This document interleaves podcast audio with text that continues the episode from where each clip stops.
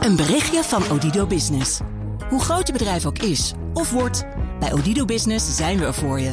Met unlimited data en bellen en met supersnel en stabiel zakelijk internet. Ook via glasvezel. Ontdek wat er allemaal kan op odido.nl/slash business. Het kan ook zo.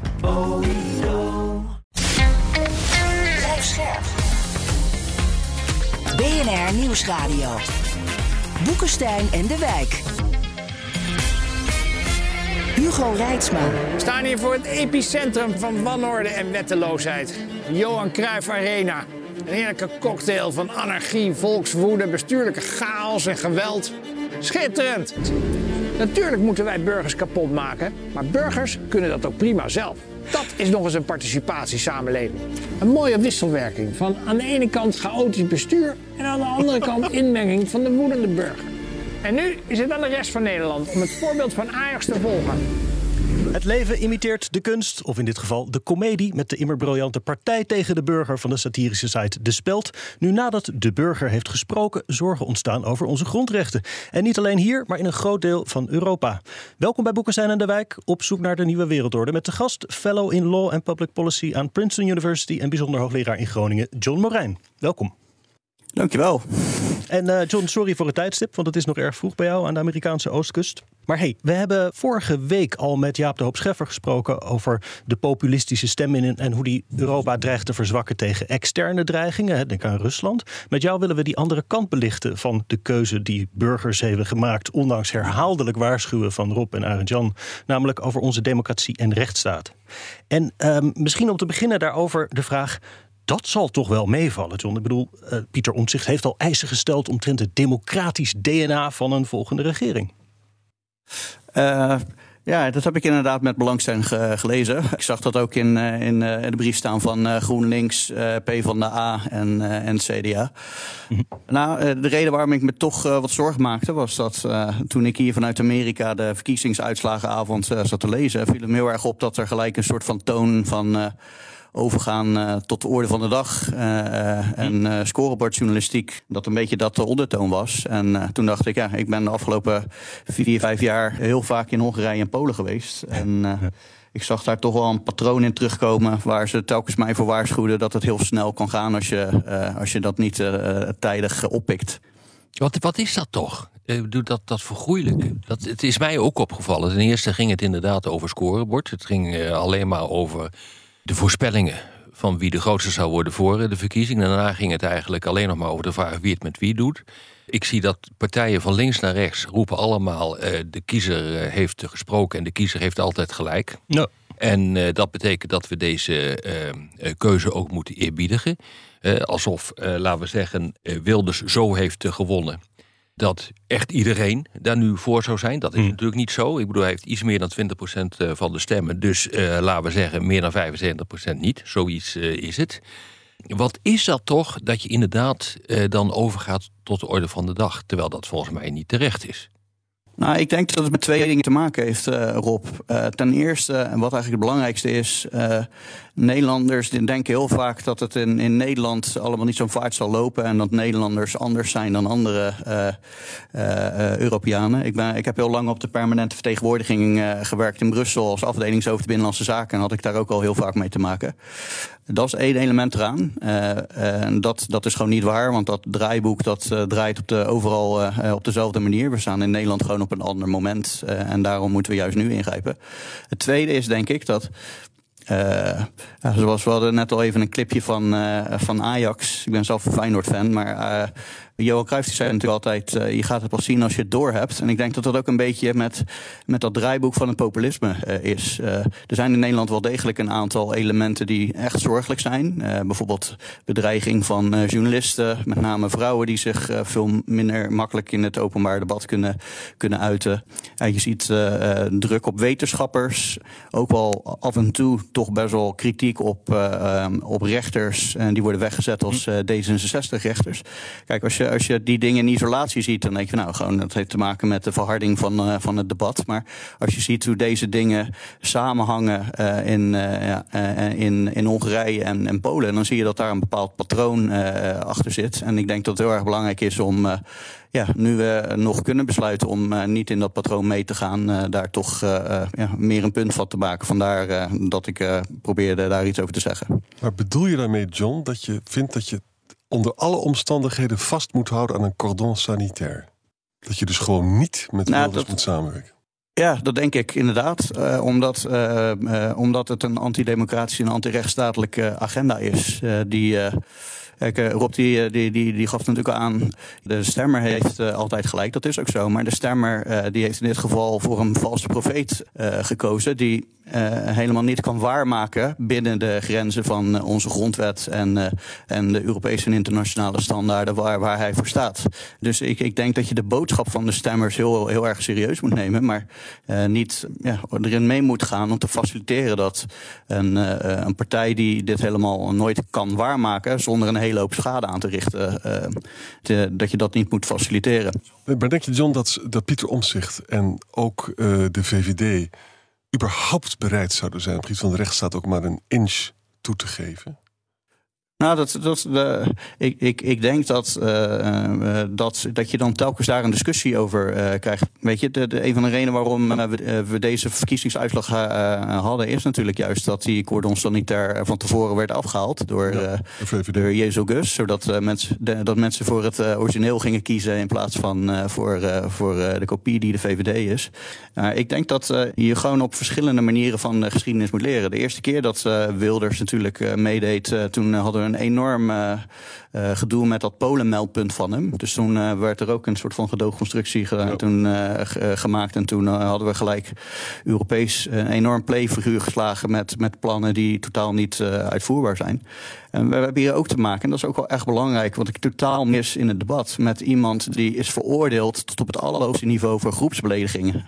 Hè, dus dat is gewoon een, een heel belangrijke dieprode kaart die je in, in een rechtsstaat krijgt. Dus zo'n man die kan dan wel de laatste twee, drie weken van verkiezingsprogramma zeggen van uh, een groot deel, of van de verkiezingscampagne zeggen, een groot deel van, van hetgeen wat ik mijn stemmers beloof, ga ik niet uitvoeren. Maar er is geen enkele basis om hem te geloven natuurlijk daarin. Ja, dat, vind ik, dat vind ik dus ook, John. En kijk, er zijn boeken volgeschreven. Jij hebt ze gelezen, ik heb ze gelezen, wie niet. Die op dit vakgebied een klein beetje actief is. Over hoe rechtsstaten, democratieën op een eind lopen. En dan zie je dus dat dit soort leiders, die zichzelf eh, benoemen als een nieuwe messias. Uh, eigenlijk stap voor stap die rechtsstaat slopen. Iedere keer is een stapje vooruit en iedere keer denk je... en dat is ook wat ik vind uh, in het huidige politieke klimaat in Nederland... dat men zegt, nou ja, dit stapje, dat is niet zo erg dat, uh, hm. uh, dat gaat niet verder. Ook zeg maar wat er op dit ogenblik politiek is gebeurd. Weet je, dat zag je twintig jaar geleden al bij wijze van spreken aankomen. Uh, maar er wordt nu gezegd van ja, nee, maar de situatie is anders. Het wordt allemaal vergoeilijkt. Maar is de situatie niet anders in die zin dat je in Polen en Hongarije een meerderheid in het parlement kan krijgen met een minderheid van de stemmen en dat in Nederland door die evenredige vertegenwoordiging niet mogelijk is? Je zal hier altijd een coalitie nodig hebben van partijen die het ook goed nou moeten vinden om de rechtsstaat af te breken. Dat gebeurt in, eh, in Zweden met de Zweden-Democraten. Die worden, eh, dat is echt een cordon sanitair volgens mij. Hè. Die zitten nu wel in een gedoogconstructie. Dat is wel nieuw, omdat ze mhm. bijna net zoveel stemmen hebben gekregen als, als Wilders nu. Althans, procent gesproken. Nee, maar ik eh, denk aan Orbán. die is, eh, ik heb wel eens eh, gezien van wat die man in de jaren negentig riep. Nou, dat was een mhm. modeldemocraat. En een model aanhanger van de rechtsstaat. En die zei van, nee, onze toekomst ligt in het democratische Europa. We moeten lid worden van de NAVO van de Europese Unie. Want dat zijn bakers van democratie en rechtsstatelijkheid. Nou, kijk wat er, wat er gebeurd is. dus uiteindelijk kun je dus gewoon, als je maar lang genoeg meedraait stap voor stap zo'n rechtsstaat uithollen. Nou, dat hebben we gezien in, uh, in, uh, in Polen, maar John weet daar veel meer van uh, dan ik. dat hebben we gezien in Hongarije. ik denk dat ze heel goed geleerd hebben van die situaties in Zweden en Finland. Ja, en ehm, daar moet je inderdaad paal en perk aan stellen. Mm, John, lopen we hier iets minder risico door dat kiesstelsel dan in Polen en of Hongarije? Of hebben we die bescherming niet? Nou, ik, ik, ik ben het daar uh, uh, wel mee eens wat je zegt, Hugo. Dat in, in Nederland door de, de, de specificiteit van ons, uh, van ons systeem de kans op onmiddellijke grote stappen, zoals we die in, in, in Hongarije en Polen hebben gezien, wat, wat minder groot is. Maar kijk, ik, ik, denk dat het ook belangrijk is om er niet alleen van binnen naar buiten te kijken, dus hoe wij het in Nederland ervaren, maar ook te zien hoe er is gereageerd op, op deze verkiezingsuitslag. Het is niet voor niets dat Orbán de allereerste leider was die Wilders feliciteerde. En dat mm -hmm. hebben we nu ook gezien met Judith Varga, de voormalige minister van Justitie, die ondertussen gewoon weer parlementariër is en heel waarschijnlijk de, de, de lead candidate wordt voor, voor Fidesz voor de Europese parlementsverkiezingen. Uh, hoe hij wordt begrepen. En dat heeft er gewoon mee te maken dat hij al twintig jaar heel wat anders zegt uh, dan de laatste drie weken van de verkiezingscampagne. Ja. Geeft aan dat ze in hem een collega zien die uh, niet alleen de boel in Nederland zal veranderen, maar ook zal helpen om de boel in, in, op Europees niveau te, te verzwakken. En dan ja, krijg je dus precies uh, wat, uh, wat Rob uh, deze week in zijn, zijn column in Trouw schrijft. Dat je precies op het moment dat je Europa moet versterken, juist krachten krijgt die de boel aan het ondermijnen zijn, ook op dat niveau. En dat is ook iets dat we, wat we mee moeten nemen. Het is niet alleen een puur Nederlandse afweging, maar ook van wat hebben we als Nederland voor Europa nodig. En eigenlijk hebben we op allebei die niveaus gewoon dan van Wilders last. Ja. Dat Europese niveau wil ik zo even over verder praten, maar niet dan na. BNR Nieuwsradio. Boekenstein en de Wijk. Op zoek naar de nieuwe wereldorde. Dit is Boekenstein en de Wijk. En dat programma is natuurlijk niet zonder Arjan Boekenstein en Rob de Wijk. Mijn naam is Hugo Reitsma en we praten met bijzonder hoogleraar recht en politiek in de internationale betrekkingen en fellow aan Princeton, John Marijn, over democratie en rechtsstaat in Europa. En dat Europese niveau, John, zo. Maar ik vroeg mij ook nog eventjes af, je had het over een soort populistisch draaiboek, waarin we dan misschien wat minder grote stappen kunnen zetten dan mogelijk is gebleken in Polen en Hongarije. We hebben al die bedreiging van journalisten en het uitkafferen van rechters gehad. Wat is eigenlijk het volgende stapje in dat draaiboek? Nou, het begint altijd gewoon met het omzetten van je ideeën uh, in wetgeving. Hè? Dus uh, je hebt uh, wij-zij-retoriek. de, de zondebok die kan een beetje verschillen. Soms gaat het over, uh, over de, de, Nederlandse moslims. Uh, soms gaat het over de elite die voor Europa stemt. Soms gaat het over rechters. Soms gaat het over homo's. Als je, als je dat eenmaal in wetgeving wil gaan omzetten, dan zie je dus heel vaak dat in het wetgevingsproces als zodanig de, de, de belangen van minderheden niet wordt meegenomen. En dat je dus met wetgeving komt te zitten waarvan je al 100% zeker weet dat de rechter, ofwel de Nederlandse rechter of de Europese rechter, daar een stokje voor gaat steken. Ja. En dat is dus volstrekt voorspelbaar. En dan, dan krijg je dus dat uh, de rechter als zodanig als politiek wordt uh, weggezet. En de, dus dat is, de rechters zijn eigenlijk deel 2 in het draaiboek. En daarnaast zie je ook vaak ontstaan dat ook allerlei andere vormen van shoot and messenger gaat uh, gaan ontstaan. Ik bedoel, het, het soort van interventie dat ik deze week heb gedaan in het Nederlandse publieke debat, had me in Hongarije gewoon mijn baan gekost. Hè? Zo simpel is het. Ik ken verschillende Hongaarse wetenschappers die niet meer in Hongarije kunnen, kunnen werken. Ja, John, misschien, geldt, misschien over tien jaar kost het je ook je baan. Een dergelijke interventie. Nou, dat is dus precies de reden waarom ik nu in tv neer Jan. Zeker. Dat, dat, dat realiseer ik me heel goed. Ja. John, ik zit even met je mee te denken. We komen straks nog wel terug op het cordon sanitair. Want er zijn denk ik ook omstandigheden waaronder dat niet werkt. Maar even met jou meedenken. En dan denk ik van... Stel je voor dat Omtzigt en de VVD iets gaan doen met, uh, met migratie. En ook met stikstof. En beide worden door de rechter later sneuveld bij de rechter. Dan zegt John terecht, ja, dan richt Wilders zich zoals altijd weer tegen de neprechters. En dan zijn we dus gelijk al heel ver van huis. Hè? Want dan zit je dus gewoon de rechterlijke macht uh, aan te vallen. Wat helemaal niet de, bedoeling is. Dit zou kunnen gebeuren. Want ja, uh, ik denk, denk dat BBB en ook Omzicht wel iets met stikstof willen doen. En we moeten nog maar hopen dat Omzicht dan denkt van... ik ga niet dingen doen die de rechter toch gaat verbieden. Is dit niet, is dit niet het grootste gevaar, John? Ja, ik ben het met je eens. En een van de. Kijk, ik, eh, het zal je niet verbazen dat het mij überhaupt geen goed idee lijkt. Uh, dat je in welke constructie dan ook uh, met, met Wilders gaat samenwerken. Maar als dat wel gebeurt, dan zou een van de manieren zijn om om dit te ondervangen. Dat je van tevoren vastlegt in zo'n regeerakkoord. Dat je van tevoren neerlegt bij wat een rechter ervan zal gaan zeggen. Zodat je, uh, dat, je, dat je dat eigenlijk al van tevoren uh, probeert te dicht te metselen. Maar dat is eigenlijk natuurlijk Pieter, te gek voor woorden dat je... Ja, ik denk dat Pieter en de VVD dat gaan doen. Ik verwacht niet anders, tenzij ik naïef ben. Ben ik naïef nou, dan? Misschien ben je wel naïef hoor. Ik, uh, ik, ik denk dat, ik ben het ermee eens dat je in een heel gedetailleerd regeerakkoord, ja. en dat is nou precies wat men niet wil, want dat past namelijk bij de oude bestuurscultuur, heel erg nauwkeurig gaat vastleggen wat je niet accepteert en wat de breekpunten zijn, rechtsstatelijk, als inderdaad Wilders bepaalde stappen neemt. Dan moet je onmiddellijk de stekker eruit trekken. Maar ik vraag me echt af of dat gebeurt hoor in, in dit land. Want een aantal partijen die wil zo ontzettend graag regeren. BBB die zit daar denk ik niet echt mee nieuw sociaal contract mogelijkerwijs meer. Maar als puntje bepaaltje komt, dan vraag ik me af uh, wat ze gaan doen. Want ik hoor veel te vaak van we moeten over onze schaduw heen springen. Ja. Ik bedoel, dan krijg je dat ook van. Maar, maar, ja, maar, maar, dit is niet zo erg, laten we dit maar doen. Maar op dan hebben we een dilemma. We hebben, zoals altijd zijn er weer vreselijke dilemma's. Hè? Stel je voor dat we nu zeggen, we gaan toch cordon sanitair, die besprekingen mislukken. Uh, en, en, er komt een gematigder kabinet. Dan zie je dus dat de flanken nog verder opzwellen. Dat willen we eigenlijk niet. Hè? ik denk eigenlijk dat misschien wel de effectiefste manier om van die onrechtstatelijk af te komen, dat, dat bindt ons namelijk. Wij willen wel die onrechtstatelijke, die moeten minder mhm. stemmen krijgen, is misschien toch wel daarmee regeren. En dan voor, na een paar maanden ontdekken, dit is een wanhoop, het is verschrikkelijk, we willen het helemaal niet en, en, we, breken nu. En dan maar hopen dat er minder mensen op de PVV stemmen. De ellende is alleen, dan zouden er nog meer mensen op de PVV mhm. kunnen stemmen. Dus het is gewoon een dilemma, John. Nee, Tuurlijk, nee, tuurlijk. Ik bedoel, ik zit hier in een gebouw waar uh, hele slimme mensen de hele nacht niks anders doen dan uh, over dit soort dilemma's nadenken. Uh, maar kijk, ik, ik, eigenlijk wat jij zegt aan Jan is. Dit risico is er toch, dus dan kan je maar beter het, nu je verlies nemen, omdat anders het risico op iets op de langere termijn nog groter is. Maar het probleem daarmee is dat je dan een politieke agenda die gewoon antidemocratisch en antirechtsstatelijk is, wel een tijdje normaliseert. Deel maakt van het uh, debat. En dat, heb je, uh, dat, dat gaat op de langere termijn hele grote uh, consequenties hebben. Gewoon voor de kwaliteit van onze, van onze rechtsstaat. Dus dat is gewoon een, iets dat je niet moet vergeten. En ja, kijk, een van de redenen waarom ik eigenlijk overtuigd was om toch iets te schrijven, was dat ik een hele hoop sms'jes kreeg van mensen uit Polen en Hongarije die eigenlijk zagen gebeuren in Nederland en qua dynamiek wat er in uh, 2011 in Hongarije eh, gebeurde en 2015 in Polen. Ja. En een gewaarschuwd mens stelt dan een beetje voor tweeën. Ja. maar goed, dat neemt er helemaal niet weg dat.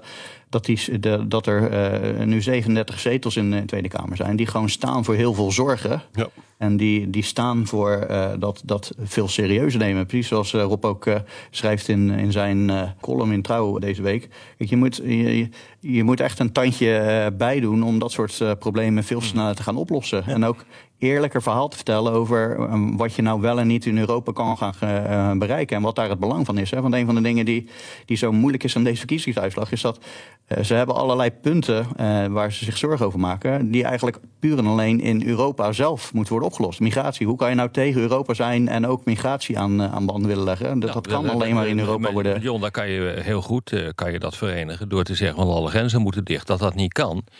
Uh, dat is dan van latere zorg. En dan geef je gewoon de schuld aan Europa dat dat niet kan. En je geeft de schuld aan de politici in, uh, uh, je collega's in het, ehm, in, in, in het kabinet, dan wel in, in het parlement dat dat niet kan. Dus je kunt mm. altijd gewoon die schuld afschuiven. Maar het grote probleem vind ik, deze hele campagne is ongelooflijk naar binnen gericht geweest. Ik heb het woord buitenland niet gehoord. Ik heb het woord de Europese Unie is eigenlijk er niet aan, aan te pas gekomen. En wat je dus ziet is dat het allemaal gaat over bestaanszekerheid. Maar men kan dus kennelijk niet de link leggen tussen uh, een land dat een hele open economie uh, heeft. Uh, 30% van de banen hier uh, is afhankelijk op een of andere manier van, van, van het buitenland, van de export. Dat kenniswerkers hier echt absoluut noodzakelijk zijn om geavanceerde bedrijven overeind te houden. Ik heb ge gezegd van ja, in Nederland zijn ze niet meer te vinden door de zesjescultuur en de pretpakketten die de mensen op de middelbare scholen hebben gehad. Dus je moet ze uit het buitenland halen. Ga je er allemaal de rem op zetten, dan tas je je eigen verdienvermogen, je eigen concurrentiepositie aan. En dan kun je al die mooie plannen die je hebt, kun je niet meer uitvoeren. En het gaat er godverdorie niet eens over. Ik mhm. bedoel, ik vind het echt niet te geloven wat hier aan de hand is.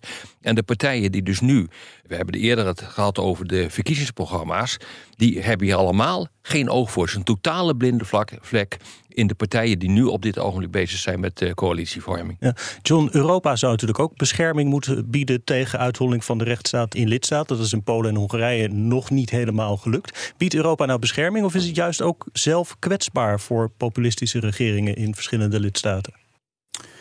Ja, eigenlijk allebei, curieus genoeg. Uh, heel veel mensen die. Uh, ik, ik, tot anderhalf jaar geleden had ik inderdaad gezegd. Uh, uh, en dat heb ik ook in mijn oratie zelfs nog met zoveel woorden gezegd. in juni vorig jaar. Dat de Europese Unie heel veel middelen heeft, maar ze niet inzet. Hm. Uh, door bijvoorbeeld allerlei uh, politieke dialogen uh, hierover te organiseren die nergens toe leiden. Door veel te weinig gebruik te maken van de mogelijkheden om landen voor de rechter te slepen. En daar ook veel, lang, veel te lang over doet. Maar de reden waarom ik zeg dat ik nu een ander antwoord kan geven is. Ondertussen ligt er bijna 40 miljard richting Hongarije stil. En bijna 110 mhm. miljard richting Polen, juist vanwege die rechtsstaat. Ja. Uh, het is, en, en, en de reden waarom dat is, is eigenlijk heel economisch ingestoken. Heel veel mensen realiseren zich niet. Het heet uh, rechtsstatelijke conditionaliteit. Maar eigenlijk betekent het, is, de, is de reden hiervoor, de achterliggende gedachte, puur en alleen accountants met dikke brillen en dikke rekenmachines. Want de juridische basis hiervoor klinkt heel saai, maar is echt heel belangrijk. Sound financial management. Dus eigenlijk uh, zegt uh, de, de, Europese Unie. We kunnen op dit moment geen geld naar, uh, naar Polen en Hongarije sluizen, omdat het gewoon te onzeker is vanwege die problemen met onafhankelijke rechters, dat ons geld daar op een, op een goede manier wordt besteed. En dat maakt wel indruk, toch? op bijvoorbeeld Orbán, want die heeft dat geld gewoon echt hard nodig. Ja, hoor, dit is eigenlijk het eerste en het enige tot op heden waar Orbán überhaupt van onder indruk is. En hij, hij is dus nu zelfs bezig om echt het, het systeem in, in Hongarije aan te passen. Dat gaat nog steeds niet ver genoeg. Maar om je een voorbeeld te geven, hij probeert nu met name het geld los te krijgen. En dat gaat heel erg spelen richting de Europese Raad van uh, later deze maand. Hmm. Uh, dat het te maken heeft met uh, rechtelijke onafhankelijkheid. Het geld wordt op allerlei redenen, ook vanwege corruptie in Hongarije, stilgelegd. Maar hij, hij dacht van hetgeen waar ik mee ga beginnen is rechtelijke onafhankelijkheid. En een van de dingen die bijvoorbeeld in Hongarije nu geldt, is dat de Raad voor de Rechtspraak in Hongarije totaal in de, in de, in de pocket zit van, van Orbán. Oh. Nou, dat, er zijn toch allerlei maatregelen genomen die, dat, uh, die die club nu veel onafhankelijker maken. En het bijvoorbeeld ook niet meer strafbaar maken voor een rechter, zoals het ook in Polen gold, om een vraag te stellen aan, uh, aan een Europese rechter. Dus je ziet toch dat daar wel. Dus de enige manier van leverage uh, die de, de, Europese Unie heeft. En dat maakt wel degelijk indruk. Maar het tweede deel van uh, mijn antwoord op jouw vraag van uh, ondergraven meer populisten op nationaal niveau niet de Europese slagkracht. Natuurlijk is dat zo. Want je kan je natuurlijk voorstellen dat uh, als, als wij straks minister-president Wilders in, in, in, in, in, de Raad van Ministers of de Europese Raad hebben zitten, dat hij op een heel andere manier hierop gaat opereren dan minister-president Rutte, die eigenlijk een van de grootste voorstanders hiervan was. John, gelukkig zijn er wel twee belangrijke verschillen tussen Polen, Hongarije en Nederland. Ik noem er twee. Orbán zegt gewoon tegen een vriendje van... ja, ik vind die krant, dat is zo kritisch. Kan je niet even die krant opkopen? Dat heeft hij dus gedaan. Hè? Dus die heeft de media in zijn mhm. zak. En daarnaast dat het idee dat je dus een tuchtcollege voor rechters hebt. Het, het, idee dat onze Raad voor de Rechtspraak gaat politiseren. Ik kan het me gewoon niet voorstellen. Ja, maar, maar, ik denk dat je deze situatie ook niet kon voorstellen waar we nu in zitten. Ik, ik, Arjan, ik hoor het te vaak, eerlijk gezegd. Uh, van nee, dat is in Nederland niet mogelijk. Nou, het is dus wel mogelijk. dat is dus gewoon nu mhm. gebeurd. Dus ehm, alles, alles is hier mogelijk. Dat wil uh, zelfs zeggen dat wanneer het echt helemaal uit de klauwen loopt en uh, er geen oplossing komt voor problemen, uh, om wat voor reden dan ook, uh, dat je gewoon een meerderheid uh, krijgt van Nederlanders, of bijna meerderheid, die, die op dit soort partijen gaat stemmen. Ja, en als alles mogelijk is, en dit zeg ik ook een beetje afrondend met het oog op de tijd, zou het natuurlijk kunnen dat na Nederland ook nog bijvoorbeeld een land als Frankrijk volgt met een, een ultra-rechtse regering. en wat zou dat dan voor consequenties hebben voor de Europese Unie? Ja, nou, dat, ik denk dat de Europese Unie, die kan wel eens, die kan hier aan te gronden gaan. En daar zit dus, dat is precies wat die populisten willen. Maar dan metas je dus je verdienvermogen op een onvoorstelbare manier eh, aan. En ik wil niet zeggen dat je nou failliet gaat. Maar kijk eens wat er met de brexit is gebeurd met het Verenigd Koninkrijk. En ook daar wordt weer vergoedelijk over gesproken van... nou nee, dit is gewoon even een dalletje waar ze doorheen moeten. Allemaal jongens. Ik bedoel, je wil niet in zo'n dal zitten die je hm. zelf gecreëerd hebt. Maar gelukkig is het zo dat Meloni is met arbeidsmigratie gedraaid. Hè? Hm. En Marine Le Pen heeft geleerd dat ze niet tegen de euro moet zijn en, en niet voor een Frexit, want dat is ook niet handig. Dus misschien dat het goed gaat. Maar ik deel natuurlijk heel erg jullie zorgen dat onrechtstatelijkheid is, echt, is de grootste zonde die er is. En je krijgt continu eh, gevechten. Ik bedoel, kijk wat Orbán doet. Hij, hij, krijgt geen geld uit Brussel. Hij zegt van nee, ik wil dat geld uit Brussel hebben. Uh, en anders blokkeer ik gewoon uh, elk beleid ten aanzien van Oekraïne. Ik bedoel, dat is natuurlijk gewoon wat je doet. Dat ga je gewoon krijgen. Het wordt transactioneler. John, afsluitend? Nou, uh, we hebben het nu over de echte verkiezingsuitslag gehad. Maar eigenlijk waar ik me nog het allermeeste zorgen over heb gemaakt... Uh, was de scholierenverkiezing. Want daar kwamen de PVV en Voor voor Democratie ja. als grootste uh, uit. Daar ligt voor ons volgens mij de, de, de grootste uitdaging. En daarom, daarom gaf ik ook, begon ik net met in Nederland denken we dat we een soort van status apart hebben. Dat het allemaal niet zo'n vaart loopt. Maar ik denk echt dat dit wel gewoon een veel bredere opdracht is. Ook buiten de politiek. Om dit allemaal wat veel serieuzer uh, te nemen. En daar gewoon eens onderzoek naar te gaan doen. Van waar, waar, waar uh, hebben die kids nou hun, uh, zeg maar hun oefenstem op gebaseerd? Waarom zijn zij met name bij de PVV Forum voor Democratie uitgekomen? Ik denk dat dat eigenlijk heel erg belangrijk is. Ja. En op die zondere noot ronden wij af. Althans, op de radio. In de podcast gaan we langer door met luisteraarsvragen. Luistert u op de radio, dan verwijs ik naar boekensteinendewijk.nl of uw favoriete podcast-app. Maar eerst even dit. Van het einde van de geschiedenis naar een nieuwe periode van oorlog en instabiliteit. Hoe zijn we in deze situatie beland? Hoe komen we er weer uit? En heeft Rob de Wijk wel altijd gelijk? Tuurlijk wel. De verzamelde wijsheid van Boekenstein en de Wijk in boekvorm. Boekenstein en de Wijk voorspellen de toekomst. Nu in de boekwinkel. Mila vraagt: PIS, dus dan hebben we het over Polen, is net weggejaagd. Nog steeds de helft van Polen staat achter. PIS, niet zo gek. PIS heeft een stem gegeven aan een deel van de bevolking. Een hele grote groep die vergeten was door de vorige regering. Nu, acht jaar later, zijn ze op het zijspoor gezet. En Nederland start daar waar het acht jaar geleden in Polen begon. Ik lees hier niet direct een vraag in, maar misschien kan iemand erop reflecteren. De vergeten groep, Gelukkig is in Polen. In Polen heb je heel erg die, die strijd tussen platteland en de stad.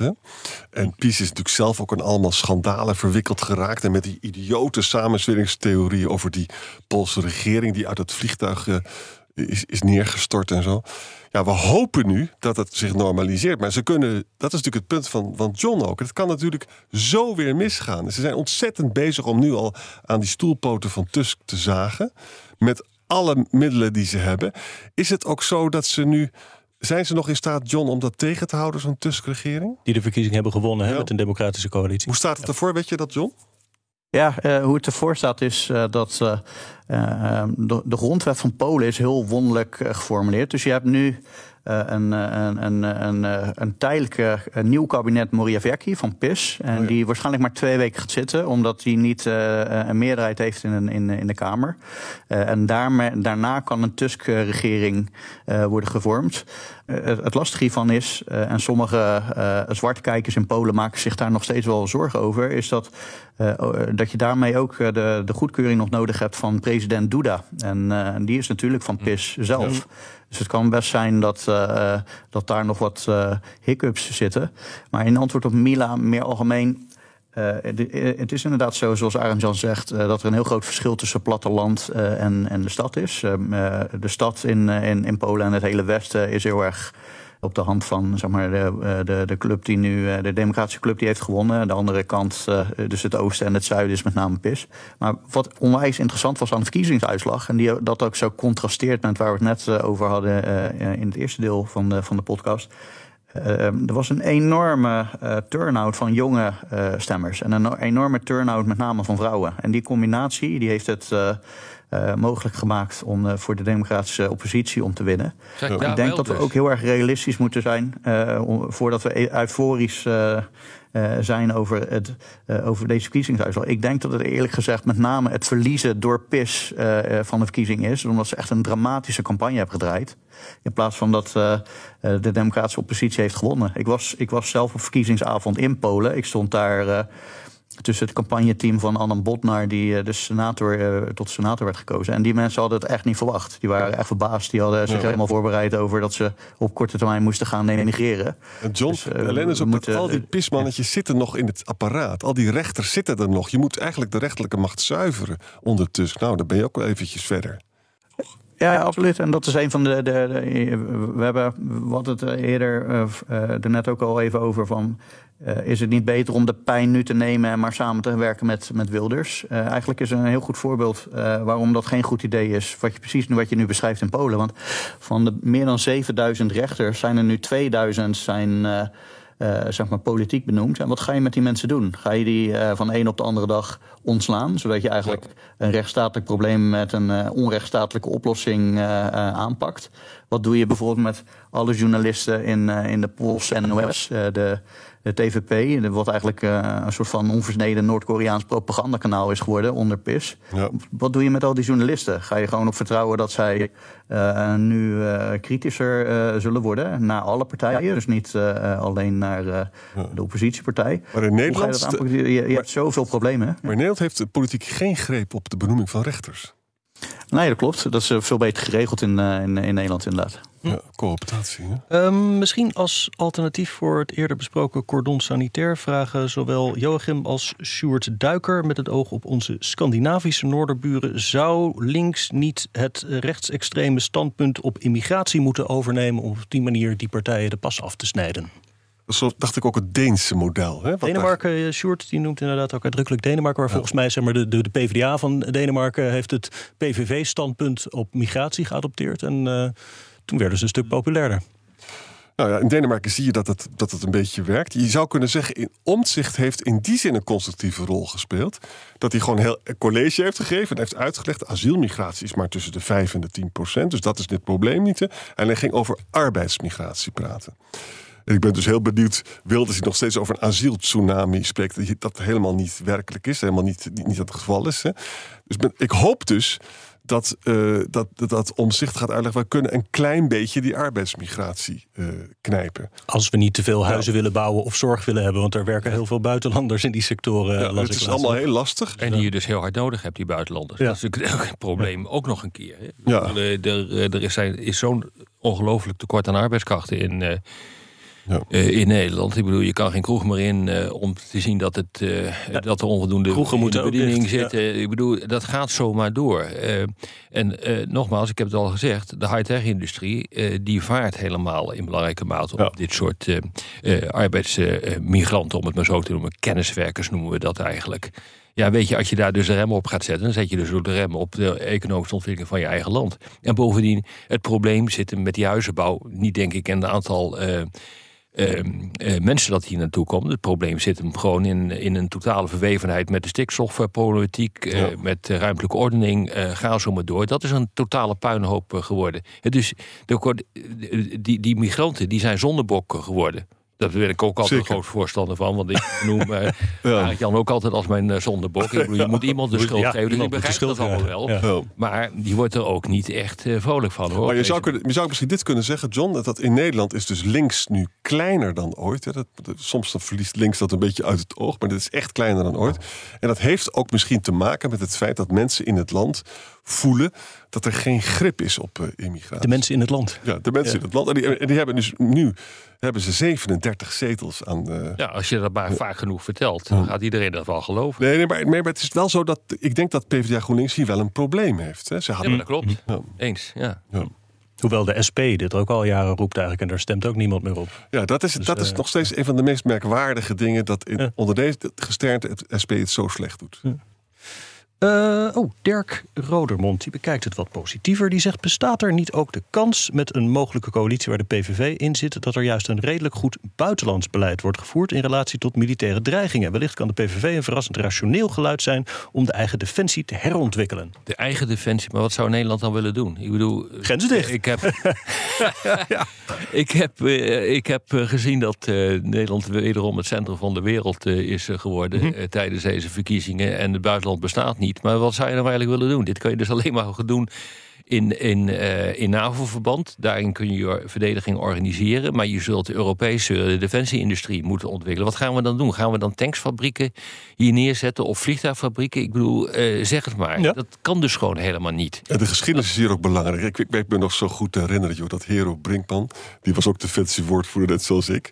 En die had dat bedacht. Nou, weet je wat, we gaan, we gaan niet Defensie meer geld geven, maar dan geven we de marechaussee wat meer geld voor de grenscontrole. De PVV heeft geen buitenlandse politiek. Nee. En voor zover ze het wel hebben, is het dus pro-Poetin en is het tegensteun aan Oekraïne. Het is hopeloos. Het is echt redelijk hopeloos. Ook dit in een regeerakkoord moet helemaal dichtgetimmerd worden. Dus dat ook de steun aan Oekraïne doorgaat, dat er wel meer geld aan defensie gaat. En het is de vraag natuurlijk of uh, Wilders dat uh, allemaal gaat uh, inleveren. Nou, ik heb weer het uh, PVV-programma uh, Nederlanders weer op één uitgeprint op mijn bureau liggen. En ik, de, de, de, karakterisering verrassend rationeel, de, dat is niet iets wat, wat, daarbij past. misschien nog even, ik vond dit nog wel een grappige blik van Siebrand Treffers die zegt: Door het bespreken van oplossingen voor mondiale problemen bewijzen Boekestein en de Wijk optimistisch te zijn. Ik vond het al een heel verrassend uh, blik.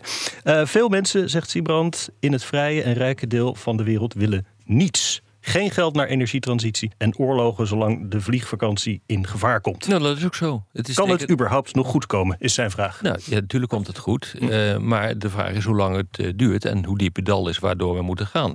Maar dit is gewoon decadentie in mijn optiek. Ik, bedoel, ik ben niet de eerste hoor die dat zegt. Dit, is, dit hebben zoveel mensen al gezegd dat in de vorm van decadentie is. Kijk, wij hebben natuurlijk in een soort postmodern walhalla geleefd de afgelopen decennia. Eh, welvaart, veiligheid, dat was hetzelfde als water uit de kraan. en dat willen we graag zo houden. Grote, grote uitdagingen bestonden, niet, bestonden niet meer. Die grote uitdagingen die bepalen nu de bestaanszekerheid in Nederland. Ja, maar daar zijn we dus tegen, tegen die uitdagingen. Wij zijn tegen die uitdagingen. Wij zijn, dus uh, uh, tegen klimaatverandering. Want dus gaan we dat ontkennen. Ja. we ontkennen dat de Oekraïne-oorlog een directe gevolg kan hebben voor de veiligheid van heel Europa. En dat dat immense investeringen vereist in defensie. We ontkennen dat Hamas en wat daar gebeurt in het, in het Midden-Oosten, dat een enorme repercussies heeft voor de sociale stabiliteit in dit deel van de wereld. Ja, weet je, ik bedoel, als je alles maar gaat ontkennen en denkt van, nou nee, eh, we zijn het centrum van de wereld en we regelen dat wel met z'n allen, nou, dan zit je gewoon verkeerd. Wilders is, is een heel klein beetje aan het schuiven. Hij zei nu in het debat van... ja, er is natuurlijk wel een klimaatprobleem. Dat heb ik nog nooit horen zeggen. Maar als we hier allemaal die maatregelen nemen... dan is het 0,0000 effect. Dat, dat Baudet-verhaal heeft hij nu. Ja, dat wordt natuurlijk vreselijk moeilijk. Ik, wat ik trouwens heel erg vond... wat Wilders dus deed... dat hij naar Kijkduin, naar dat hotel ging. Hè? Ik bedoel, moet je voorstellen hoe...